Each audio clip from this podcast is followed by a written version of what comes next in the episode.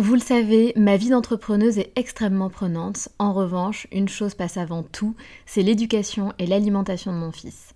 On fait très attention à notre alimentation et on essaie de plus en plus de réduire le sucre dans nos vies et dans la vie de Léo.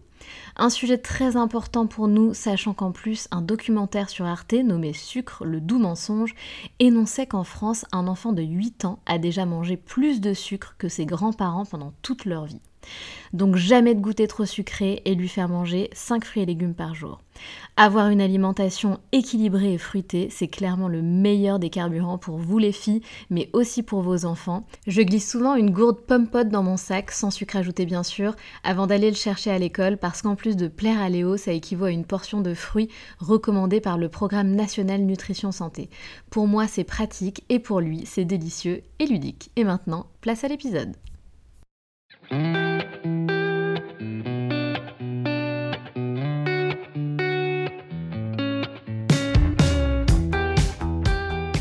Salut, je suis Sandra et je te souhaite la bienvenue sur le podcast qui va te donner envie de réaliser tes projets et même tes rêves les plus fous. Notre mission, t'apporter de l'inspiration. J'échange avec des femmes qui ont osé s'écouter. Choix de vie audacieux, parcours atypique, projets fous, elles nous dévoilent tout sans filtre.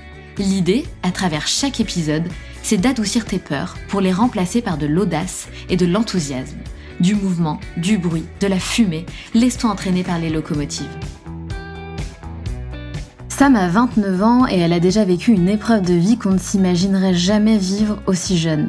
Sam s'est retrouvée veuve à 25 ans. Elle a perdu l'amour de sa vie, Alex. Suite à ça, elle tombe dans la dépression et la boulimie. En 2020, elle rencontre Lulu qui va remettre du soleil dans sa vie. Durant cet épisode, elle a le courage de nous raconter toute son histoire, comme elle le dit, une histoire qui pourrait être tirée d'un film Netflix. Sam avoue être en colère contre la vie et avoir comme la sensation d'être maudite. Mais si Sam raconte son histoire aujourd'hui, c'est parce qu'elle est prête et elle espère aider des personnes grâce à son témoignage. Le plus fou, c'est qu'à la fin de notre échange, je propose à Sam de sortir son épisode tout de suite, c'est-à-dire le mardi 29 août. Et elle se met à pleurer instantanément parce que le 29 août, c'est la date d'anniversaire d'Alex. Et dans ces moments-là, je me dis vraiment que parfois, il y a des choses qu'on n'explique pas. Mais profitons alors de cette sortie d'épisode pour rendre hommage à Alex et à tous ceux qui s'en vont bien trop jeunes.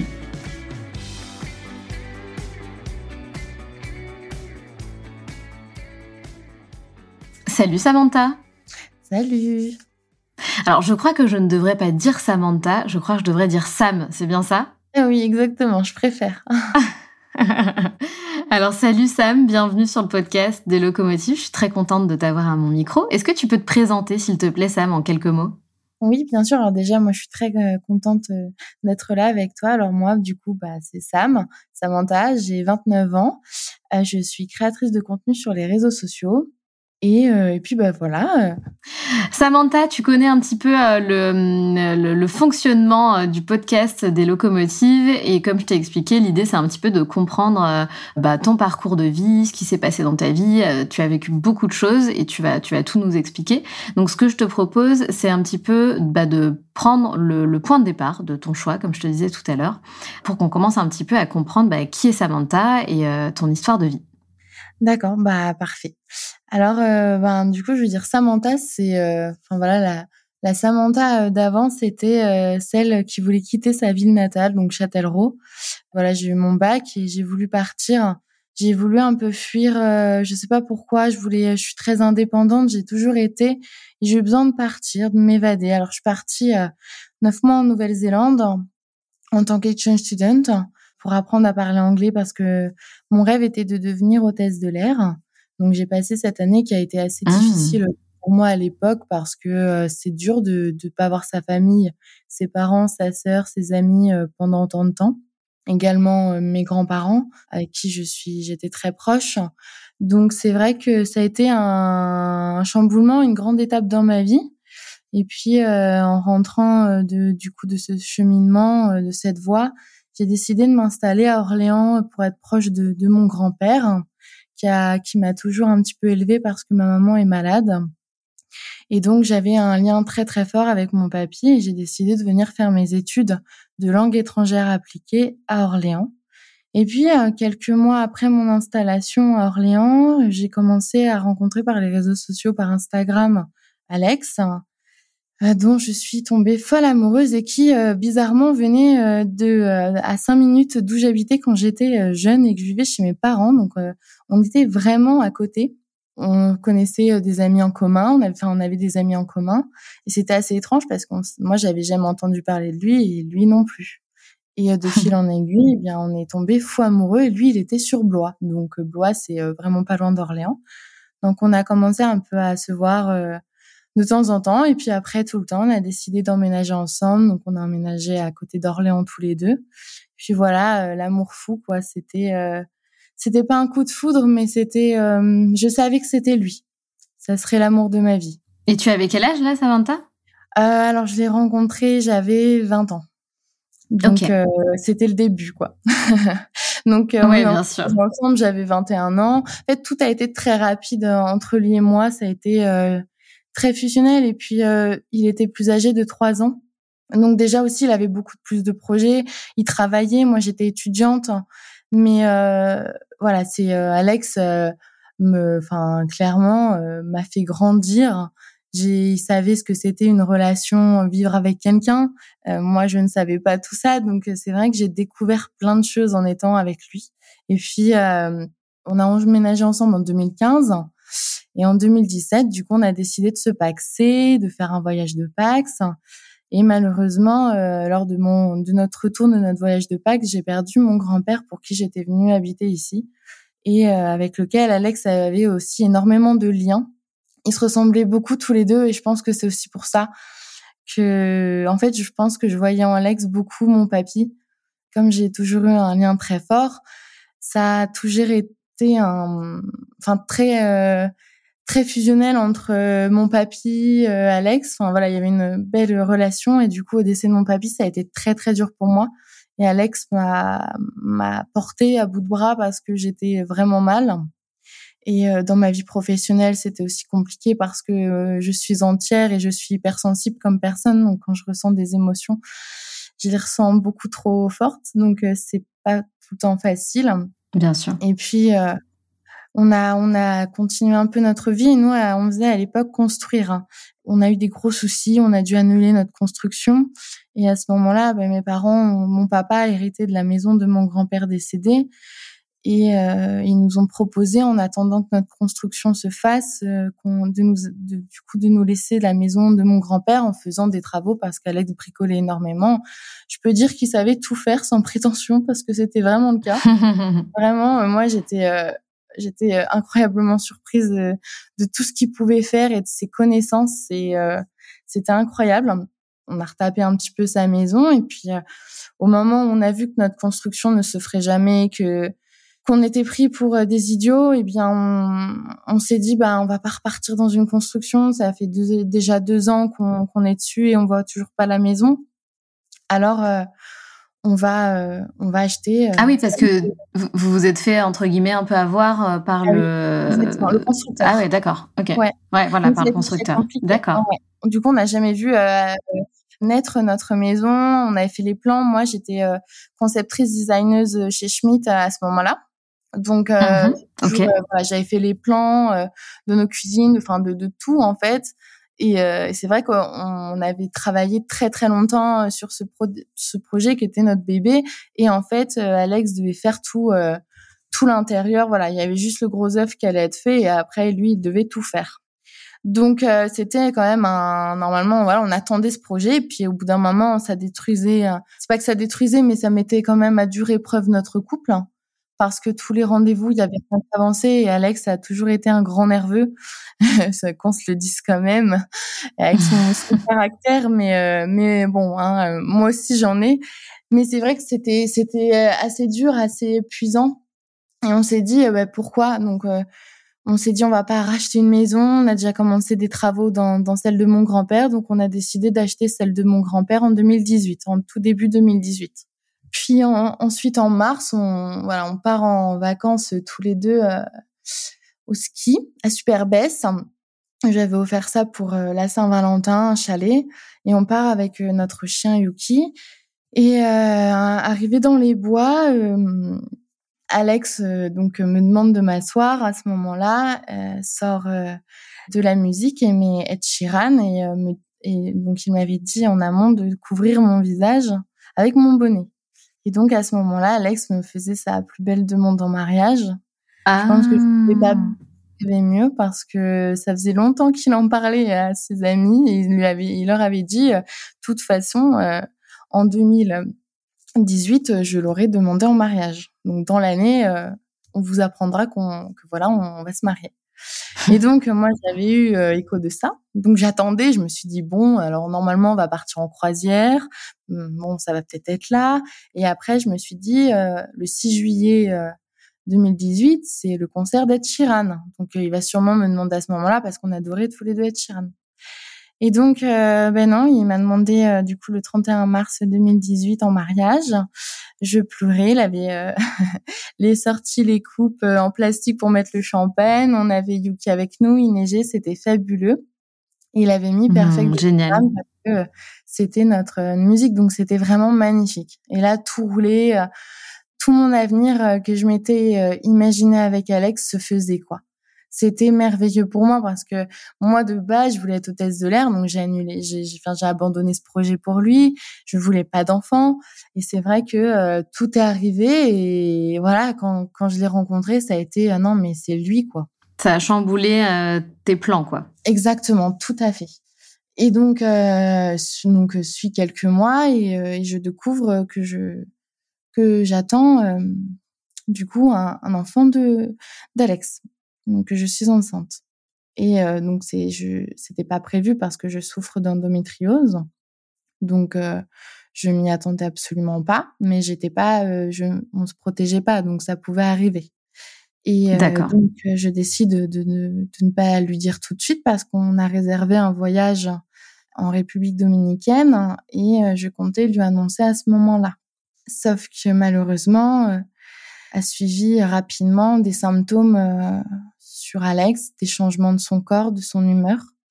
Et euh, en novembre, euh, fin, fin octobre, euh, il a été hospitalisé. Enfin voilà, il a eu, il était en déplacement et il a eu des calculs au niveau des reins, donc c'était déjà assez étrange. Et puis ensuite, il a été hospitalisé parce qu'un matin, il s'est levé, il a dit je me reconnais pas, il y a quelque chose qui ne va pas. Donc on a vu notre médecin traitant qui, qui l'a tout de suite pris en charge et qui a été d'une grande aide à ce moment-là, qui a tout de suite su réagir et euh, nous, et nous appeler pour nous dire là, faut aller tout de suite aux urgences. Il y a quelque chose qui ne va pas dans ses résultats. Donc, euh, nous sommes directement allés aux urgences. Il a été donc pris et moi, je ne pouvais pas être auprès de lui à ce moment-là euh, parce que dans les urgences, on voilà, on peut pas accompagner malheureusement notre conjoint tout le temps. Donc, dès qu'il a été hospitalisé, j'ai j'ai été avec lui constamment. Et ça a été assez euh, assez long, assez dur parce qu'on nous a parlé de différentes choses. Déjà, on savait que c'était hormonal, ce qu'il allait, ce qu'il avait. Euh, il savait pas la thyroïde parce qu'il faut savoir qu'on a quand même des zones hormonales, ce que soit l'hypophyse au cerveau, la thyroïde pour la gorge et les glandes surrénales à côté du coup des reins. Donc on ne savait pas trop ce que ça pouvait être. Et moi, euh, le soir, euh, je pouvais pas dormir à ce moment-là à l'hôpital avec lui parce qu'il ne voulait pas à l'hôpital. Et à ce moment-là, euh, je cherchais euh, tout le temps ce que ça pouvait être. Et là, je sais pas pourquoi je tombe sur le syndrome de Cushing. J'envoie à ma sœur qui est médecin et qui me dit oui, effectivement, euh, ça pourrait coller. Voilà. Après, bon, je, je me dis, ça, ça sera peut-être pas ça, on verra, parce qu'au début, on nous parlait peut-être de l'hypophyse et qu'il aurait un traitement. Et puis, un, un jour, je sais pas pourquoi j'étais pas bien, donc je ne vais pas au travail ce jour-là. J'avais mal au ventre. Je, je, je rejoins, euh, je rejoins donc euh, Alex à l'hôpital. Euh, moi, j'étais assez fatiguée. Je, je lui avais toujours pas dit que j'attendais notre enfant, donc ça a été compliqué. Ah là là, oui, d'accord. Oui, parce que du coup, c'est arrivé au même temps. En fait, on devait partir. Au même moment, ouais. Ah. Au même moment à Punta Cana. Et donc euh, j'étais perdue et donc euh, je, je, suis avec lui. Puis ce jour-là, je je sais pas, je, je pense que je le sentais. Il fallait pas que que j'aille au travail. Je lui ai dit j'irai pas, je suis pas bien. Euh, je, je, vais venir te voir. Et puis euh, deux femmes médecins rentrent dans la dans la chambre et à ce moment-là, j'ai compris, j'ai directement vu sur le visage, ça se lit. une femme en plus, mm. ça se voit encore plus. J'ai compris que c'était grave.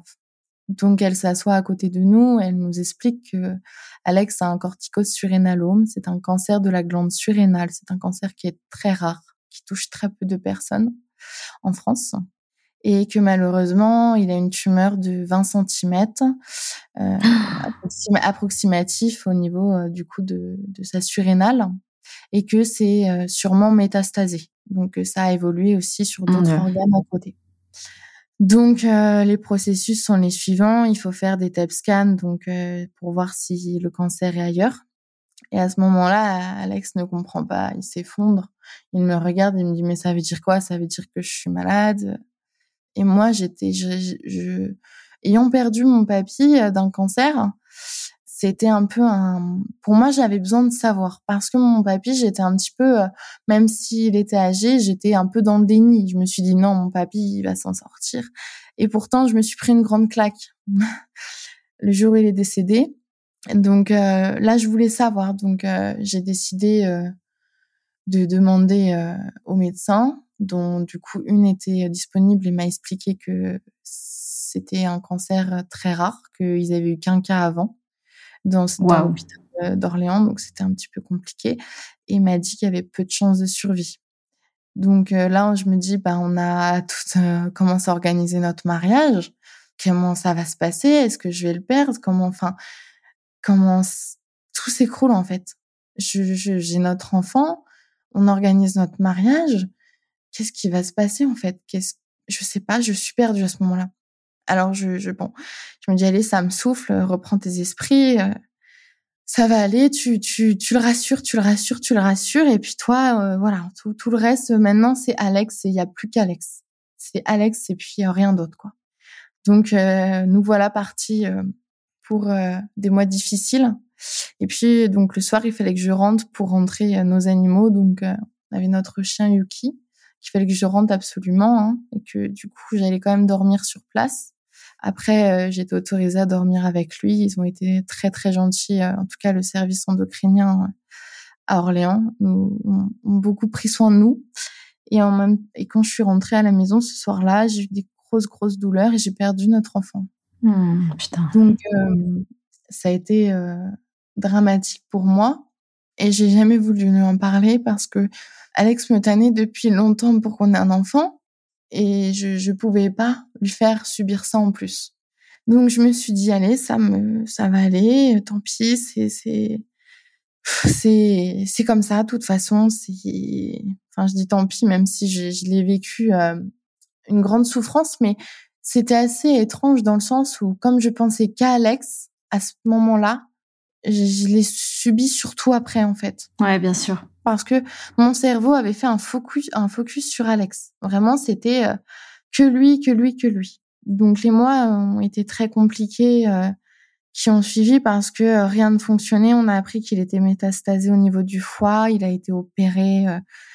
il a une grande cicatrice, une, une opération difficile. Il était hospitalisé à domicile. Donc mais toutes les, les aides-soignantes, les infirmières m'expliquaient à domicile comment gérer. Il avait tout. Euh, il avait sa morphine à disposition. Enfin, c'était inimaginable en fait ce qu'on vivait.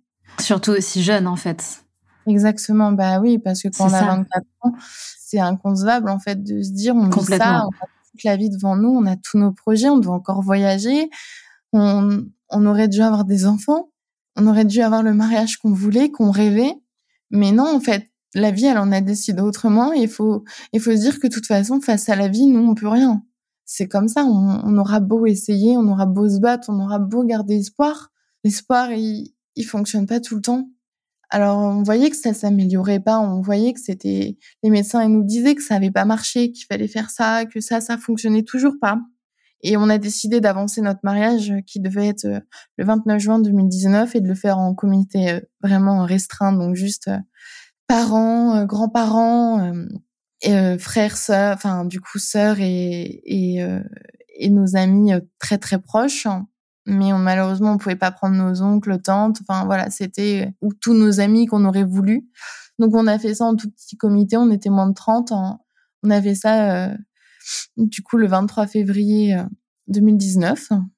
Alex était déjà très fatigué, mais mais on a eu, on a eu ce mariage, on l'a fait parce que pour lui c'était important et pour moi aussi, parce qu'il voulait que je sois sa femme, il voulait que j'ai son nom, que je porte son nom. Et pour moi, c'était important. Et d'ailleurs, pendant ce podcast, j'ai mis euh, la photo euh, de quand on s'embrasse euh, dans, dans la mairie pour, parce que j'aime bien qu'il soit près de moi dans des moments comme ça. Mmh. Quand je fais notre histoire, donc il est à côté de moi. Et, enfin, voilà, j'ai cette photo et je sais que ça veut dire qu'il est près de moi. Et euh, du coup, c'est vrai que ça a été euh, très dur parce que moi, ce mariage, je l'ai très mal vécu. Aujourd'hui, ça en est un traumatisme. Enfin, j'ai un traumatisme concernant les mariages parce que alors, je, je suis très heureuse de l'avoir fait ce mariage et d'avoir été avec lui, mais c'est pas ce que je voulais. Moi, je rêvais euh, de ce mariage de princesse et je savais que je savais qu'il allait mourir parce que quelques jours après, avant, on avait appris qu'il y allait avoir peu de chances de survie. Mais vraiment, là, c'était les médecins me disaient que plus rien ne fonctionnait. Donc, euh, lui et moi, on en était conscients à ce moment-là. Et se marier en sachant que on va perdre l'amour de sa vie, c'est, bah, je le souhaite à personne, quoi. Parce que Bien sûr. je pense qu'on s'en remettra jamais, on s'en remet jamais. Et malgré euh, tout ce qui peut arriver après, c'est, c'est toujours aussi douloureux. Donc on a continué, il s'est battu très très très fort.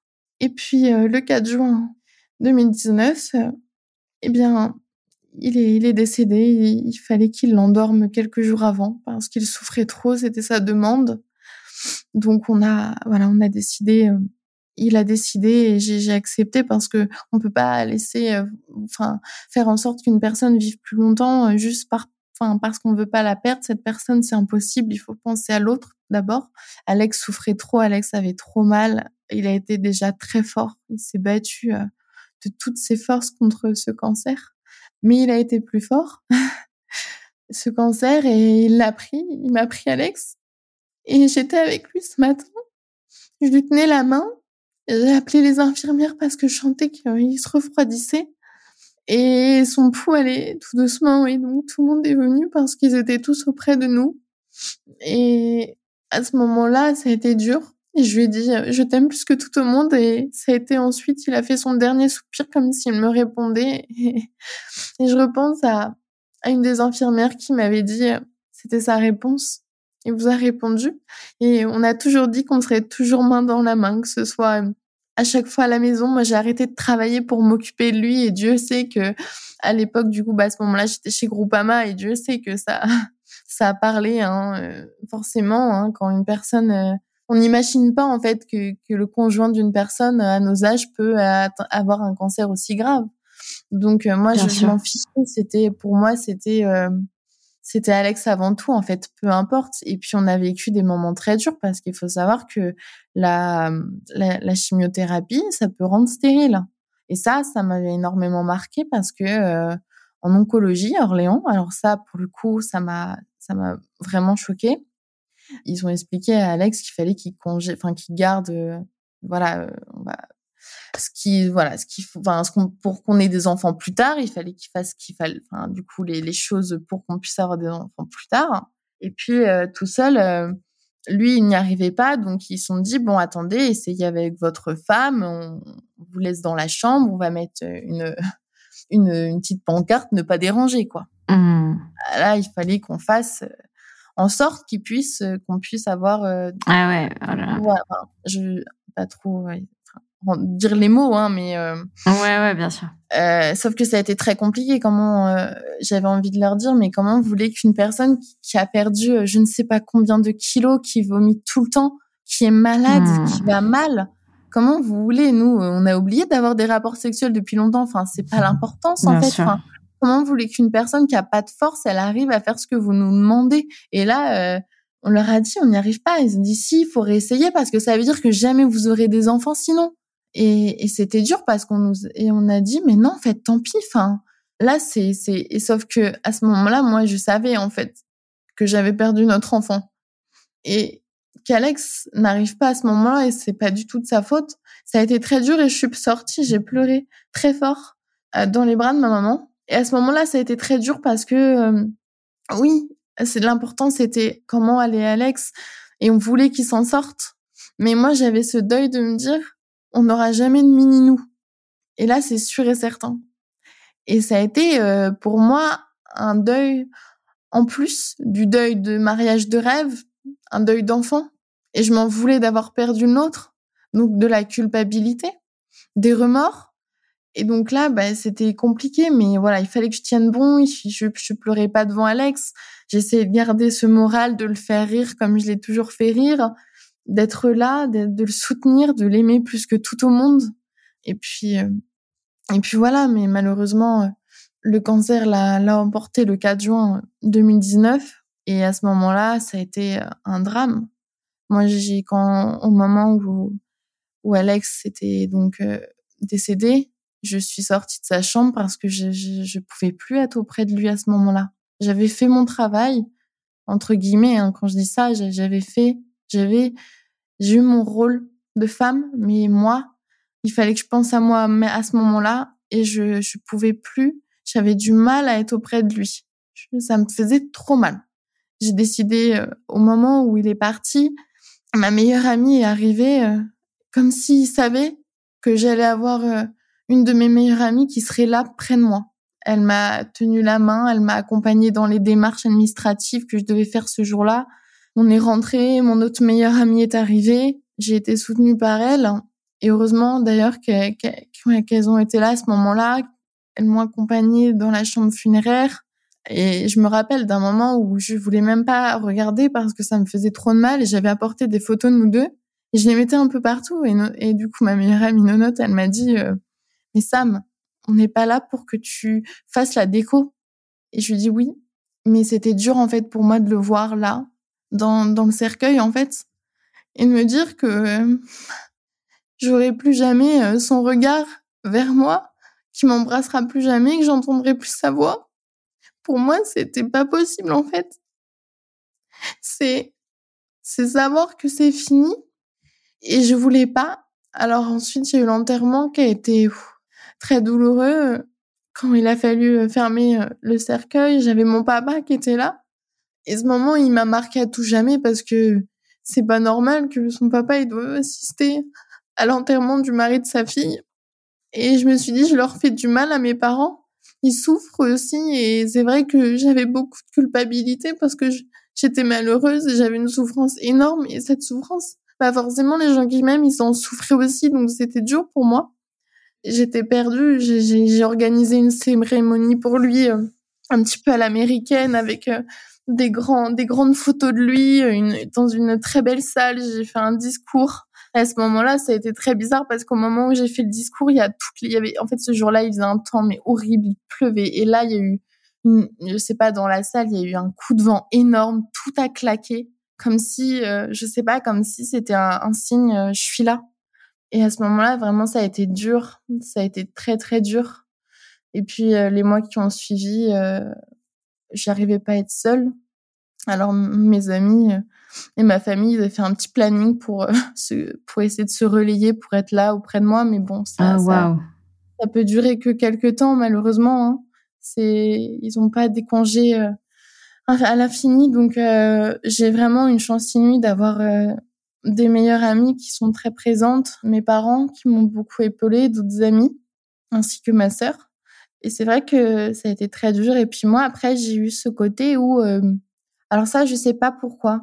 Je pense qu'on se rend pas compte, mais quand on, quand on perd l'amour de sa vie, quand on se retrouve à un, moment donné à un cul-de-sac de sa vie, on se dit mais moi, j'avais plus envie de vivre. Hein. Clairement, j'avais fait la promesse à Alex d'ailleurs de ne pas me suicider cette promesse qui, Dieu sait, j'ai voulu la, trahir. Parce que euh, le la jour de la fin la Saint-Valentin avant son décès donc notre dernière Saint-Valentin il m'a il m'a demandé de refaire ma vie. Cette personne aurait beaucoup de chance et qu'il faudrait que j'ai des enfants que je vive ma vie et que jamais je le rejoigne. Et à ce moment-là c'était la Saint-Valentin alors. Je, je disais arrête je veux pas penser ça c'était horrible. Je regardais, on était sur un, un bateau qui fait restaurant sur la Loire, à Orléans. On avait toujours voulu le faire et c'était horrible. On est parti du resto avant même que ce soit terminé. Et je voulais pas rester. Je regardais l'eau et je me disais, mais c'est quoi ce cauchemar? c'est pas une autre personne que je veux, c'est toi. Et puis, d'un côté, je sais qu'heureusement qu'il m'a dit ça parce que ça m'a aidé. Je sais que c'est ce qu'il, c'est ce qu'il veut. C'est ce qu'il a voulu pour moi que, que j'avance. Mais ça a été très très long ce cheminement après son décès parce que j'avais aucune raison de vivre, j'avais rien pour me battre. J'étais en arrêt médical parce que j'étais très très mal. Je suis tombée dans la boulimie euh, parce qu'il faut savoir que déjà à l'enterrement j'étais euh, vraiment j'étais j'étais très très maigre. en fait je m'étais totalement oubliée donc euh, je venais un peu j'étais dans l'anorexie et puis ensuite je suis tombée dans la boulimie vomitive parce que forcément quand on a un manque je l'ai comblé par la nourriture. Donc je comblais ce manque. J'ai j'ai pas voulu être suivie tout le temps. J'ai j'ai rencontré des personnes et c'est ça où, où je, je, je, aujourd'hui je me reconnais pas, où je reconnais pas cette Sam, cette phase de, de, ma vie, où je me suis éloignée des personnes, des vrais qui étaient là pour moi, parce qu'en fait ça me rappelait trop c'est des moments que j'avais avec Alex et j'ai besoin de rencontrer des personnes qui n'ont jamais eu de lien avec lui. C'était très bizarre. Bien sûr.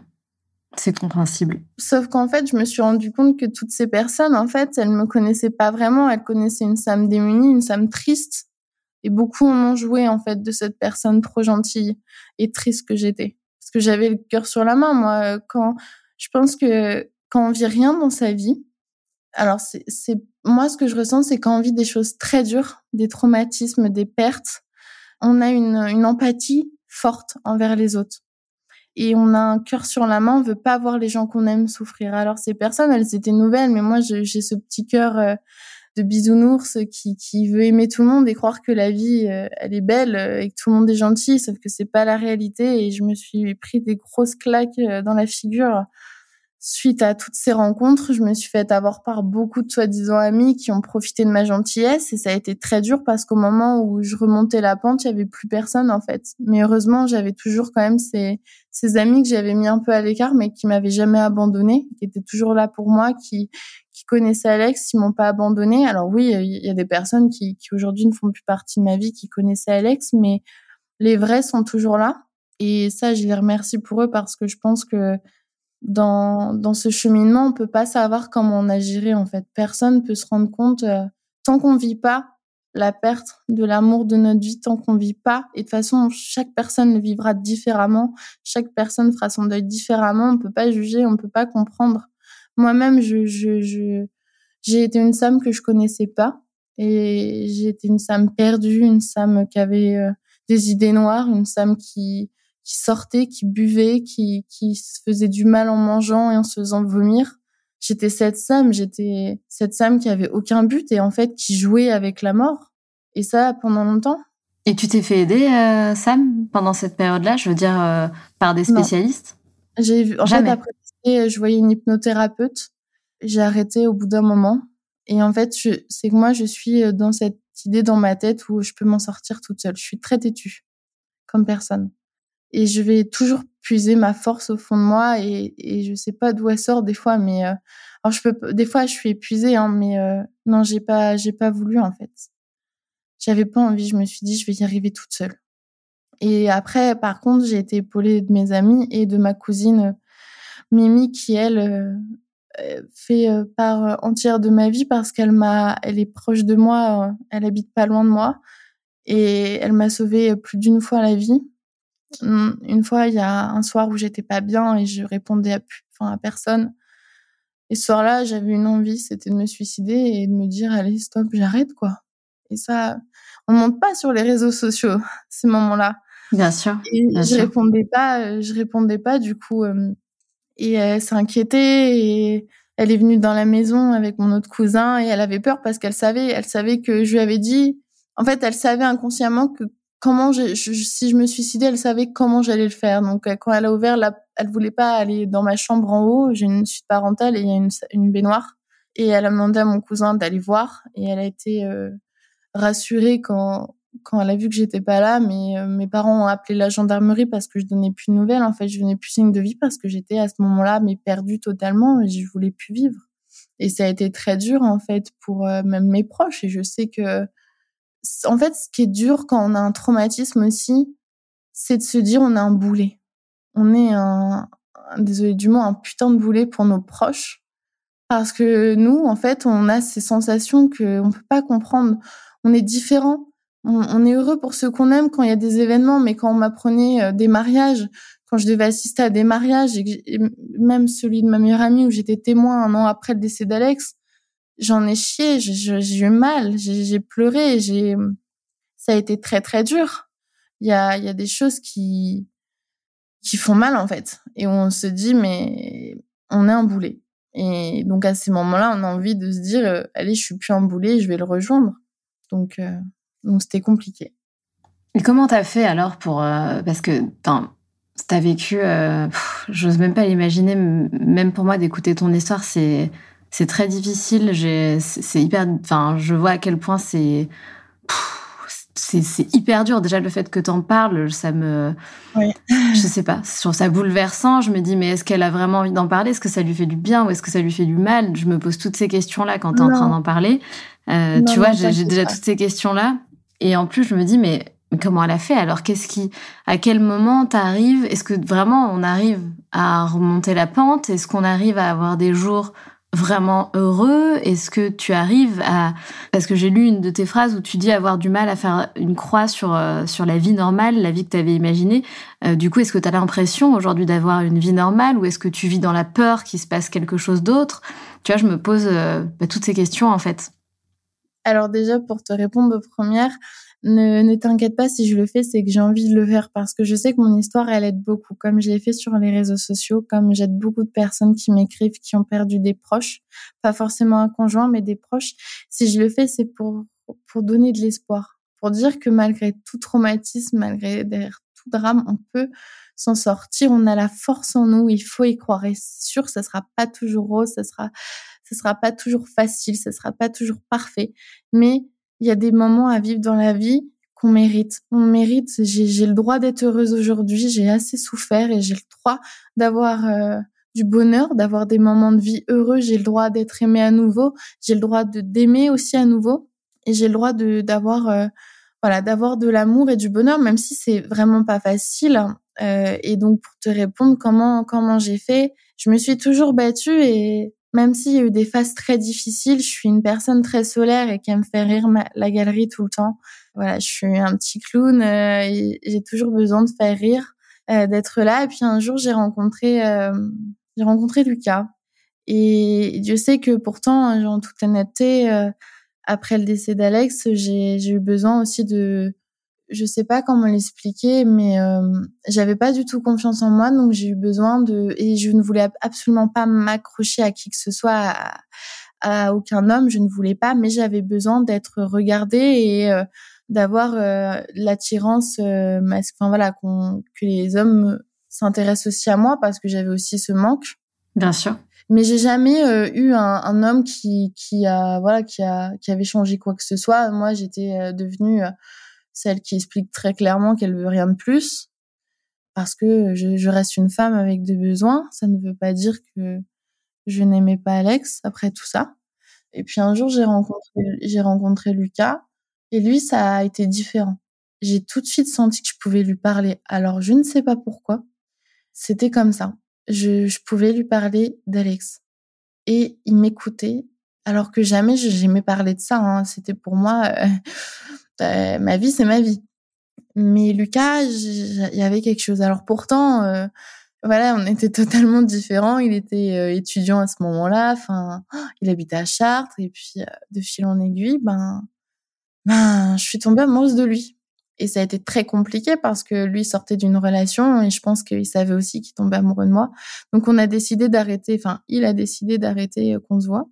Et ça a été dur, ça a pas duré longtemps parce qu'au bout de dix jours, il m'a réécrit et puis on s'est dit, bah allez, on essaye, on tente, on verra bien ce que ça donne. Et puis au final, euh, donc ça c'était en fin 2000, donc on s'est rencontrés le 21 décembre 2020 et c'est en février que c'est arrivé et où on a décidé du coup de se mettre euh, vraiment ensemble. Et on est encore ensemble aujourd'hui et on a une merveilleuse petite fille qui s'appelle Emilia. Et Lucas, c'est, je sais qu'il est là et je sais qu'il qu'il est là parce qu'Alex a fait quelque chose pour qu'il soit là. Et c'est une personne bienveillante. C'est une personne qui, qui a jamais, on, me demande souvent sur les réseaux euh, comment il le vit, euh, ça doit pas être, c'est trop, ça doit être dur pour lui. Mais non, Lucas, en fait, il le prend avec légèreté. Il sait, en fait, qu'Alex, il sera toujours important. Il accepte, il m'en parle. Il est déjà allé sur, euh, sur sa tombe, sans moi, pour essayer de me comprendre, pour avoir des réponses. Alors, bon, beau. je sais pas s'il voudra, s'il voudra ça que je le dise, mais ça, moi, c'est quelque chose qui montre à quel point Lucas, il est, il, enfin, c'est lui, quoi. Enfin, je sais que, je sais même pas, moi, à l'inverse, comment je réagirais si lui, il avait perdu sa femme. Est-ce que j'aurais la force? Est-ce que j'aurais cette bienveillance? Je ne sais même pas.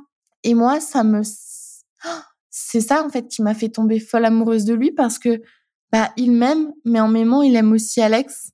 Et il a l'impression un peu de le connaître, mais jamais il va, il va être dans le jugement, jamais il va être se sentir moins bien parce que euh, ce sont deux personnes différentes. Et puis Alex n'est plus là, mais il sait qu'il sera toujours au fond de mon cœur. il y a des photos dans, dans notre maison.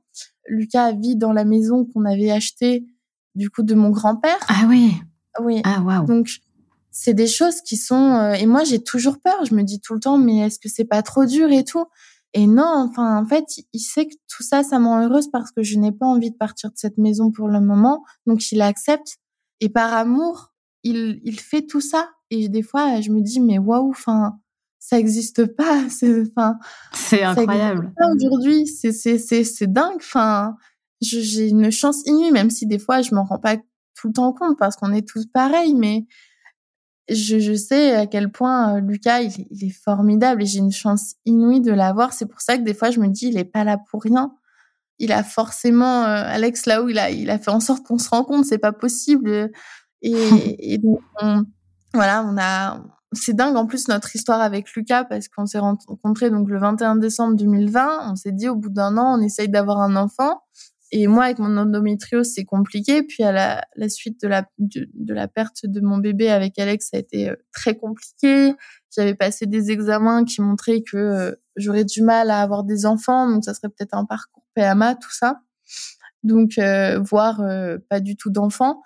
Donc, pour moi, c'était impossible en fait que ça arrive. Et Lucas, c'est une personne, je, on va dire, qui a le cul bordé de nouilles. Désolée de l'expression il a une chance inouïe. Sa famille, ils sont vraiment très chanceux. Et c'est super pour eux, c'est vraiment une chance inouïe. Et euh, Lucas, c'est une personne qui a beaucoup de chance et, et, c'est même dingue. Des fois, je j'arrive pas à me dire mais comment c'est possible quoi. Et donc on, voilà, on fait les essais bébés en décembre. On se dit de toute façon ça va prendre du temps, on le savait. Et puis euh, le 21 décembre 2021, donc un an après notre rencontre, je me dis ça fait plusieurs jours que j'ai pas eu mes règles, c'est bizarre. Euh, bah, je comprenais pas trop parce qu'on a, on a essayé tout début décembre. Je me dis, bah, c'est quand même fou. Enfin, je vois pas comment c'est possible. Pour moi, c'est impossible. Je me suis dit, c'est dans ma tête parce que je sais que moi, euh, ma tête, elle va, elle va faire, elle va. Euh, j'ai pas eu mes règles pendant très longtemps. Ma tête, elle va, elle, elle joue un rôle important. Donc, je me suis dit, c'est un sûr. blocage. Et puis, bon, je prends un test de grossesse que j'avais de chaque action. Et puis, je vois, il y a une deuxième, enfin, du coup, il y a une deuxième barre, mais c'est un peu, euh, alors j'appelle tout de suite Mimi, ma cousine, avec qui du coup je partage tout et qui m'a sauvé la vie plus d'une fois. Et puis elle me dit non mais vite va à la pharmacie achète euh, un test de grossesse donc j'achète les Clear Blue il y a écrit enceinte j'en prends deux. Enfin bon bref. J'étais stressée. Elle me dit attends ouais, j'arrive crois pas quoi. ah non j'y crois pas. Elle me dit attends j'arrive et tout euh, donc elle arrive j'arrive avec le test. Elle me dit va aux toilettes je vais aux toilettes je sors et on était là toutes les deux à attendre. Et là je vois enceinte et, et, on se fait un câlin et je réalise pas. Et donc le soir, euh, en plus, on fêtait nos un an euh, avec Lucas et du coup, j'avais caché dans une boîte, j'avais fait plein de petits cadeaux et la dernière boîte que j'avais faite, c'était le test de grossesse, quoi. Et je me dis, euh, ouais, bah, c'est dingue en fait. Et à ce moment-là, bah, sont suivis des, des, du coup des bah, ma grossesse qui a été compliquée parce que j'ai été malade pendant neuf mois j'ai une grossesse compliquée ah mon Dieu. Ouais, c'était pas évident et euh, à ce moment-là, en plus, j'ai perdu beaucoup de soi-disant amis. Du coup, ce que j'expliquais un petit peu dans la période où j'allais mieux, j'ai perdu beaucoup de personnes sans jamais comprendre vraiment pourquoi. Donc, ça a été très dur pour moi mentalement. Mais en fait, je me suis dit, on a des périodes de vie dans, enfin, on a des périodes dans notre vie Et peut-être que celle-ci, si je perds des amis, c'est qu'ils sont pas faits pour être dans cette vie qui va suivre. Ils sont pas faits pour être auprès de moi à ce moment-là. Ils ont fait, euh, on a eu, voilà, on a passé un temps ensemble, mais bah ils ont pas lieu d'être dans dans cette vie qui m'attend. Donc j'ai un peu accepté les choses comme ça, mais pendant ma grossesse, c'était très dur euh, d'être malade tout le temps, de rien pouvoir faire. En plus, il y a eu un été qui a été très chaud. J'ai été alitée cette semaine parce que mon col était à 1 euh, très tôt. Donc j'ai dû être alitée euh, en pleine canicule euh, juillet-août. Donc comment dire, c'était atroce. Donc vraiment c'était compliqué. Et puis on est venu mon accouchement où là aussi. Et c'est là en fait que pour moi il y a eu un. J'ai toujours voulu, comme je disais, moi je m'en fichais de mourir. J'avais pas peur de la mort. J'ai même essayé, je pense, de l'atteindre plusieurs fois pour rejoindre Alex.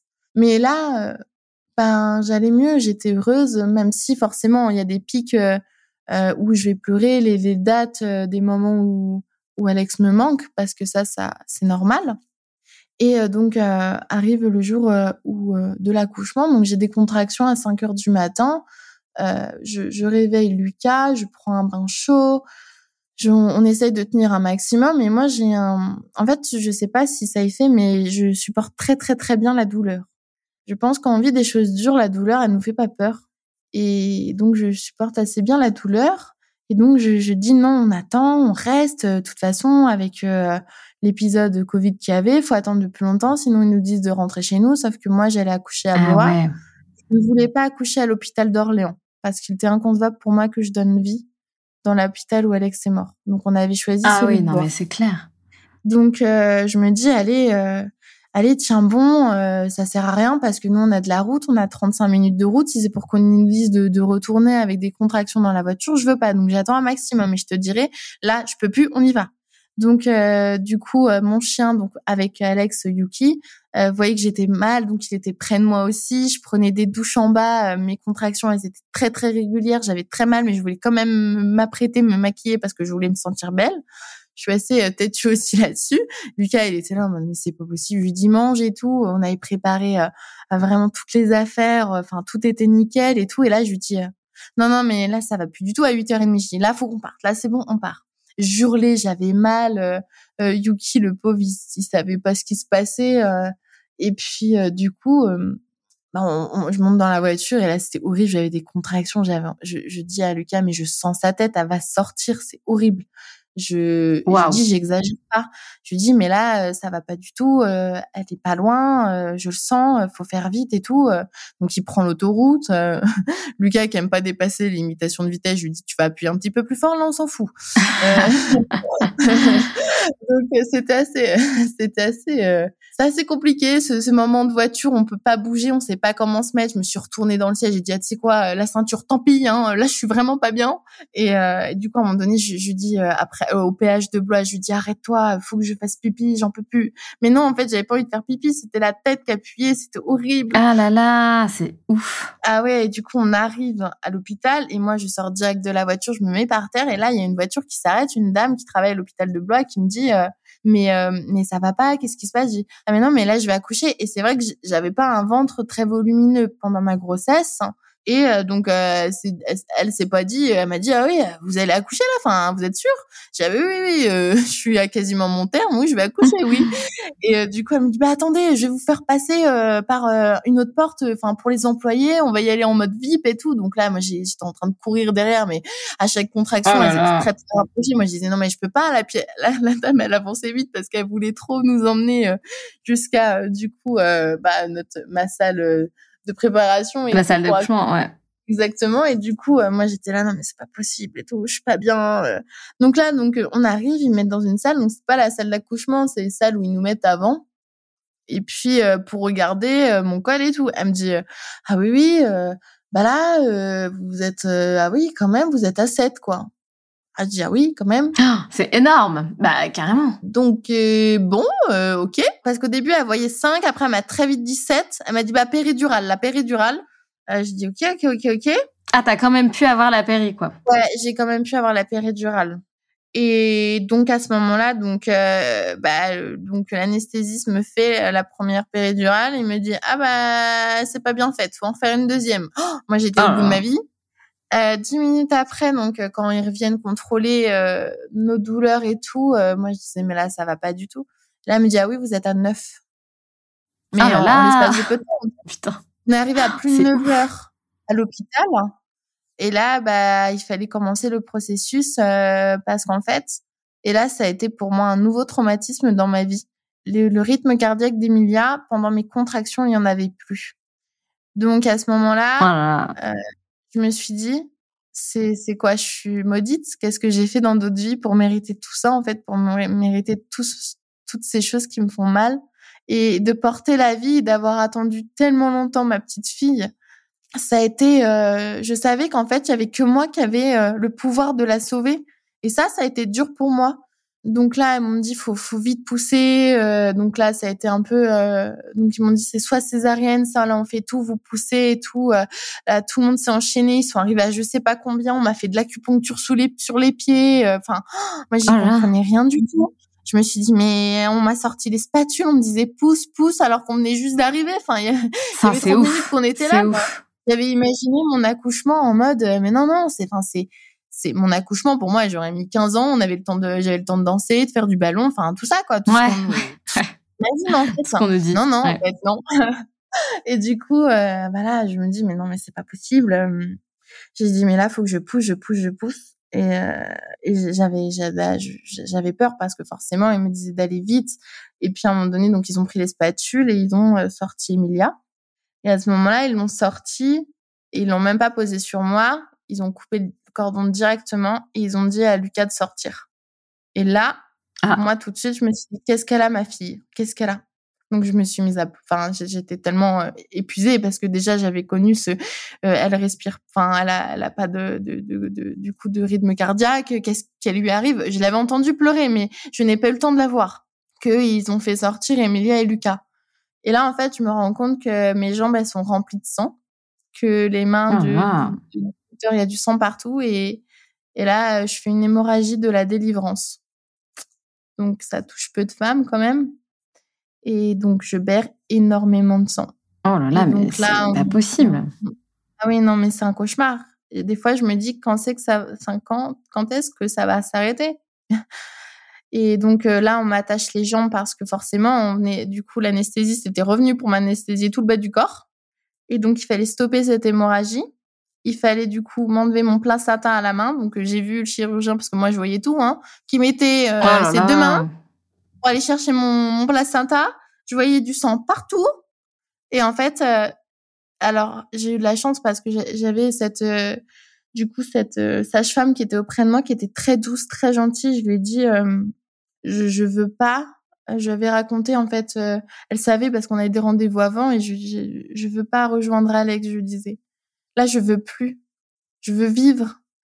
Et en fait, la première chose que j'ai pensé pendant tout ça, c'est je veux pas que Lucas il vive ce que j'ai vécu et ce que je vais vivre encore. Je veux pas que Lucas il perde la personne qu'il aime parce que je sais ce que ça fait.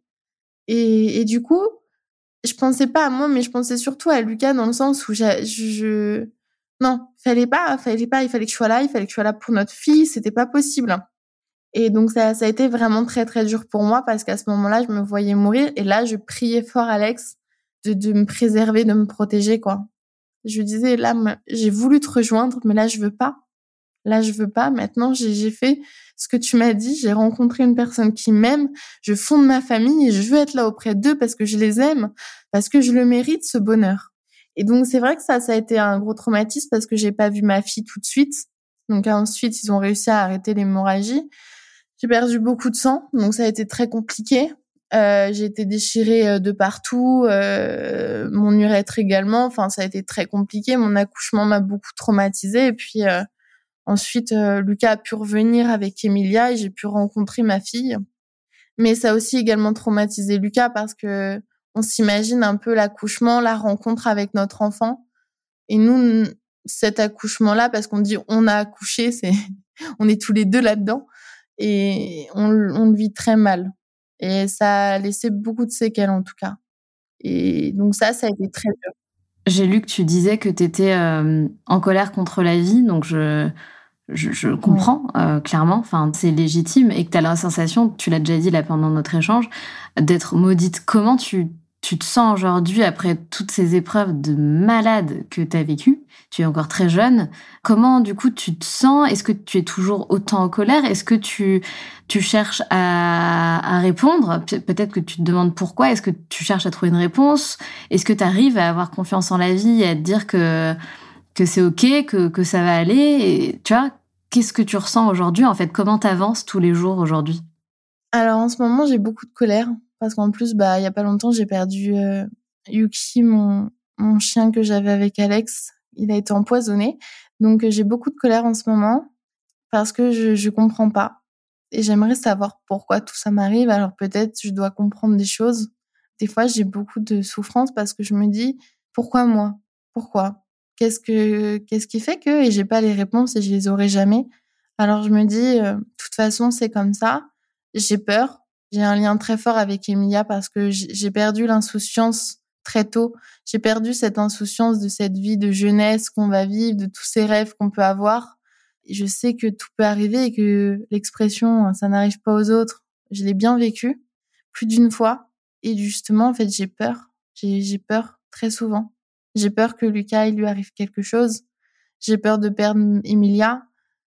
J'ai peur, euh, j'ai peur de plein de choses, mais je me dis, euh, il faut quand même avancer. Donc j'ai toujours ce, ce, ce, regard euh, bienveillant vers la vie que j'essaye d'avoir tout le temps, même si c'est vraiment pas simple.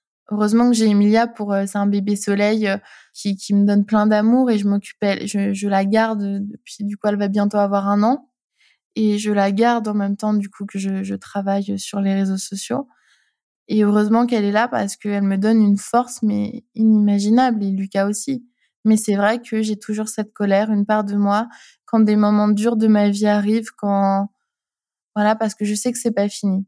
Je sais que il y aura, enfin voilà, je, comme je l'ai dit au tout début du podcast, ma maman elle est malade et je sais que bientôt je serai confrontée à son départ. Et des fois, je me dis, mais en fait, ma, ma, ma vie, c'est un film. On pourrait faire une série Netflix, franchement. Et toutes mes amies, elles me le disent, mes deux meilleures amies. Sans problème. en train de dire. Et, et, des fois, on se dit, mais c'est pas vrai, tout ce qu'elle raconte, c'est pas possible. Mais si, purée, croyez-moi, j'ai ma meilleure amie depuis 19 ans, elle se dit la même chose. Et je comprends pas, mais je comprendrai jamais. Et je me dis, si je dois vivre tout ça, c'est que je suis assez forte pour le vivre et que pour moi, on n'a pas des épreuves comme ça pour rien. Peut-être que c'est pour m'apprendre quelque chose. Je ne sais pas quoi, en tout cas, mais, mais rien n'arrive par hasard, malheureusement, comme on dit. Et euh, malgré tout ce que j'ai pu vivre, j'ai quand même le droit à des grands bonheurs. Et quand tu racontes euh, ton histoire, je pense que c'est très dur, ça s'est ressenti quand on a parlé, tu, tu vis, c'est normal, et tu ressens encore énormément de choses en, parlant de tout ça et, et, ouais ça doit être ça doit être hyper dur. Quand, quand tu racontes du coup cette histoire euh, entre guillemets tu vois au grand public euh, voilà comme sur mon podcast comme à ta communauté qu'est-ce que tu de passer comme message finalement à travers euh, à travers ton histoire? Qu'est-ce que tu as envie de passer comme message? Ah bah, qu'il faut être fort, qu'il faut se battre, que on peut avoir des beaux moments dans la vie, alors et que même si on souffre, même s'il y a des choses qui font du mal, il faut à chaque petit soleil qui apparaît le prendre et savourer ces moments de bonheur. Ça, c'est hyper important. Et que moi, je crois, je crois en la vie, je crois en bonheur et, malgré tout, malgré ma colère, je crois en un, un moment meilleur et comme j'ai pu avoir ma fille, comme j'ai pu avoir ces bonheurs, même si ça a été dur, aujourd'hui, je suis très heureuse euh, d'être auprès de Lucas et d'Emilia. Donc, je me dis, il faut jamais abandonner. Ça, ça a toujours été ma phrase. Jamais abandonner. Et est-ce que tu as euh, aujourd'hui, euh, après tout ce que tu as vécu, est-ce que tu te dis, euh, putain, mais aujourd'hui, plus que jamais, j'ai envie de réaliser tout ce que je veux réaliser dans ma vie et plus rien ne m'arrête en fait?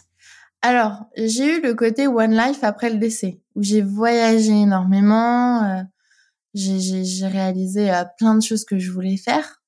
Aujourd'hui, euh, bien sûr, j'ai envie de, de, vivre, mais à 10 000% je vis pour deux parce que je considère que la vie que je mène, je l'ai fait aussi pour Alex, pour lui prouver que, voilà, pour qu'il soit aussi un peu près de moi et me dire, voilà, je la vis cette vie, je veux voyager, je veux. Mais c'est vrai que euh, depuis que je suis maman, je vais quand même plus penser à Emilia. Donc, euh, il y aura des choses qui vont un petit peu moins, je vais peut-être moins les faire, mais je les ferai, ça c'est sûr. je vois pas la vie pareil, ça c'est certain. Ouais, bien sûr, bah, c'est normal. Je pense que ça, ça ah change tout en fait. Ça change toute la perception qu'on a face à la vie. Puis on se plaint beaucoup moins de, de, de choses bah inutiles, surtout. On sait les vraies valeurs et puis, euh... mais ça n'empêche que des petites choses bêtes de la vie peuvent aussi nous tracasser. Mais, euh, mais je pense que oui, il faut vivre la vie à fond de toute façon parce qu'on sait pas de quoi demain est fait. Hein. Et ça, euh, bah, je suis bien placée pour le savoir, comme souvent je, je pense ou dis. Et qu'à un moment donné, un jour, ça peut être un super jour et le lendemain, on peut nous apprendre une terrible nouvelle. Donc, il faut vivre chaque jour comme si c'était le dernier et, et profiter et s'aimer, se dire qu'on s'aime. Ça, moi, c'est ma priorité. Et avec euh, Lucas, qui a pas toujours eu l'habitude de ça, il sait que c'est important il veut que notre fille elle ait cette éducation là de voilà l'amour se donner de l'amour euh, être présent pour les gens qu'on aime et voilà je pense que l'amour déjà ça aide beaucoup dans la vie. Parce qu'il y a plein de choses mais l'amour on peut pas l'acheter. Donc euh, je pense que c'est le plus important pour s'en sortir. Ça c'est sûr. En tout cas, euh, j'ai pas l'habitude de, comment dire, de, tu vois, de faire ce type d'interview avec des histoires assez bouleversantes parce que j'ai du mal, en fait, tout simplement. Donc c'est, on va dire, quasiment la première fois en fait que je reçois une invitée avec euh, une histoire de vie, euh, ouais, aussi traumatisante, des, des, épreuves comme ça si difficiles.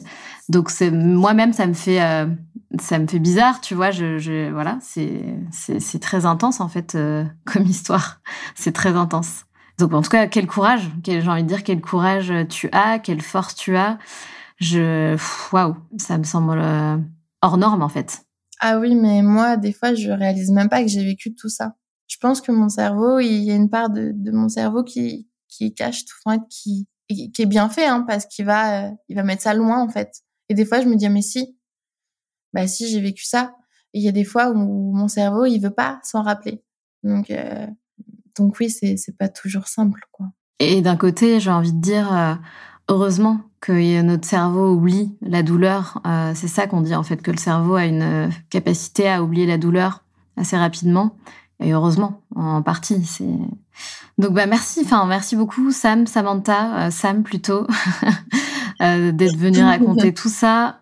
Waouh, je pense que ta communauté, avec plaisir, va aimer entendre bah, toute ton histoire de, tu vois, de ta propre voix c'est toujours euh, voilà s'il y a des personnes qui te suivent depuis longtemps euh, ça va ça va forcément les toucher et, c'est c'est bien et, euh, et ma ma communauté va te découvrir et je pense que tu recevras énormément de messages bon courage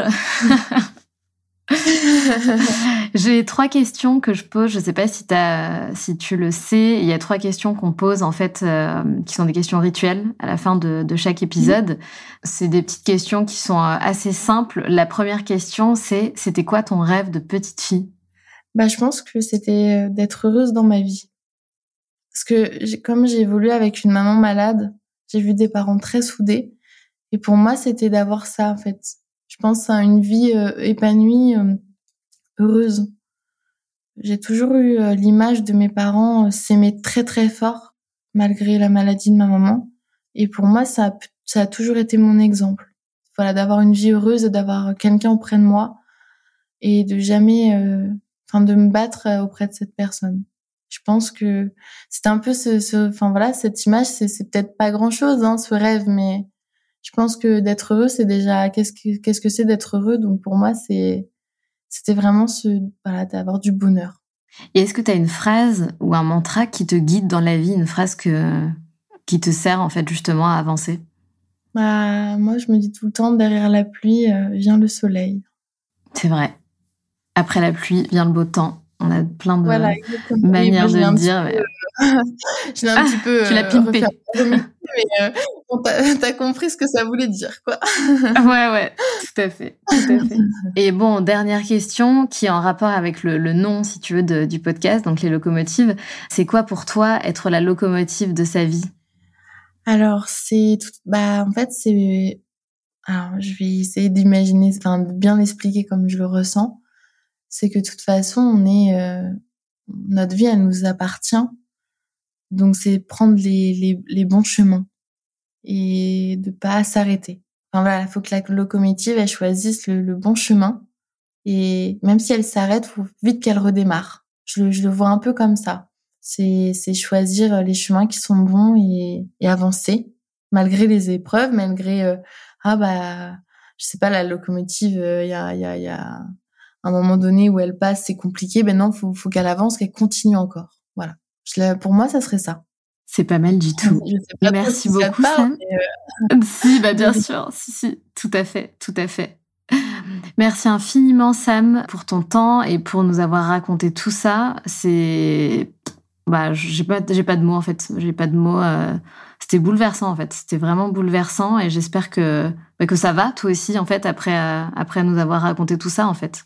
Bah ça me fait plaisir de, de l'avoir fait avec toi et puis euh, je suis vraiment très très très contente que bah, de nos échanges et si je peux aider des personnes grâce à ce podcast, ça sera encore mieux. Donc merci à toi d'avoir pris le temps euh, de faire cette euh, interview avec moi. Merci Sam, à très vite. Oui, à très vite.